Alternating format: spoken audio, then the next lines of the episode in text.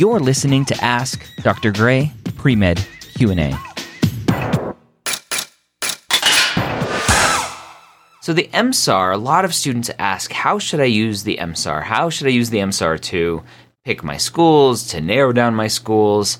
The MSAR. Well, first, what is the MSAR? The Medical School Admissions Requirements used to be a book that was published. Now it's a website that the AAMC produces every year with updated data from the medical schools. So the AAMC goes to the medical schools and says, this is the data that we want, and if the medical schools have that information, want to give that information, then they give that information to the AAMC to put on the MSAR website. It does cost money. I think last I looked, it was 25 or thirty dollars for one year of access to it. What does it allow you to do? It basically allows you. It's a big directory of medical schools, and it will allow you to look at each school and compare schools. It's one of the good features of it, and it was just updated, uh, which is nice. the the The user interface is much much better than it used to be. The database lets you compare schools so you can see okay this school requires these classes this school requires that so it's one way to use it you can see what classes are required for each of the schools Usually, the schools will have data in there on if it lets you uh, have online classes for your prereqs or not. It gives a breakdown of um, students they interviewed, where they're from, are they international? One thing to keep in mind when you're looking at the MSAR, when you're deciding whether or not to use the MSAR or whether you're deciding if when you're using the MSAR, deciding whether or not to apply to a medical school, the data in the MSAR is looking back at historic data, right? Last year's class or the year before that or whatever is there.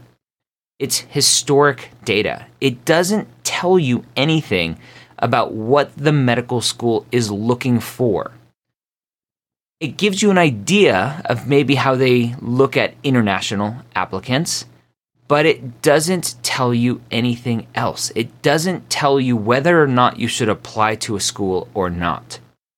Unless you are completely missing prereqs that are required, unless you completely don't fit with the mission of the school, looking the data in the MSAR should not tell you that you should or should not apply to a medical school.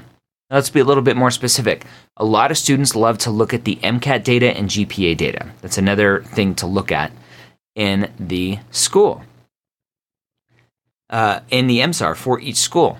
So you'll see median MCAT and median GPA. What does that tell you? A lot of students look at that to determine whether or not they're going to apply to the school. Is my GPA at that level or above? Is my MCAT score at that level or above. All that score tells you is that half of the class is above it, half of the class is below it. That's all it tells you. So, picking schools based on MCAT and GPA, based on that median MCAT and GPA number, is completely useless. If you have, eh, let's just use some numbers. So, if the median MCAT score is a 510 and you score a 505, does that mean you should not apply to that medical school? Absolutely not.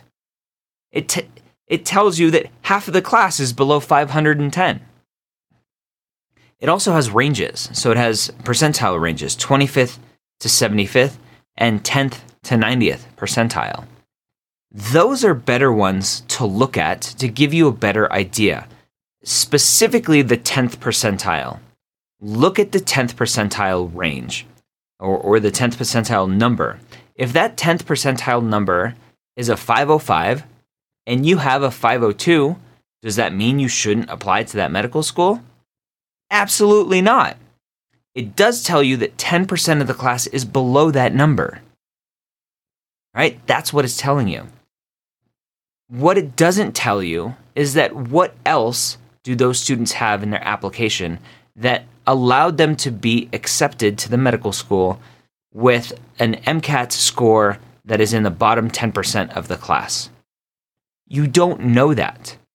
MCAT and GPA, as I say all the time here on the pre med years podcast, on the MCAT podcast, on old pre meds. The MCAT and GPA is just one part, or two, if you want to look at MCAT and GPA separately, two parts of your application. Your application consists of so much more that when you look at MCAT and GPA for a school, that should not ever dictate whether or not you apply to a medical school or not. It should not, because it's just data. It's not telling you who those students are. And at the end of the day, it's only telling you that for the 10th percentile, that still 10% of the class is below that number, 90% is above it. Apply to medical schools that you want to go to. The MSAR. What else can the MSAR do? It can tell you uh, stuff about the curriculum, stuff about the school's mission statement, what sort of students they're looking for, the, the breakdown of, of the types of students they've uh, accepted in the past. Again, historical data that doesn't tell you about the future, what they are looking for.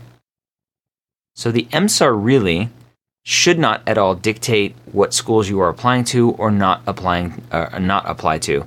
The MSAR is there to help give you some more information as you are trying to gather the information to figure out what schools are out there, what are some requirements to apply. That's one of the biggest uses of the MSAR is look at specific requirements that the school has. Maybe you have some unique situation where you took some online classes because you're active duty military.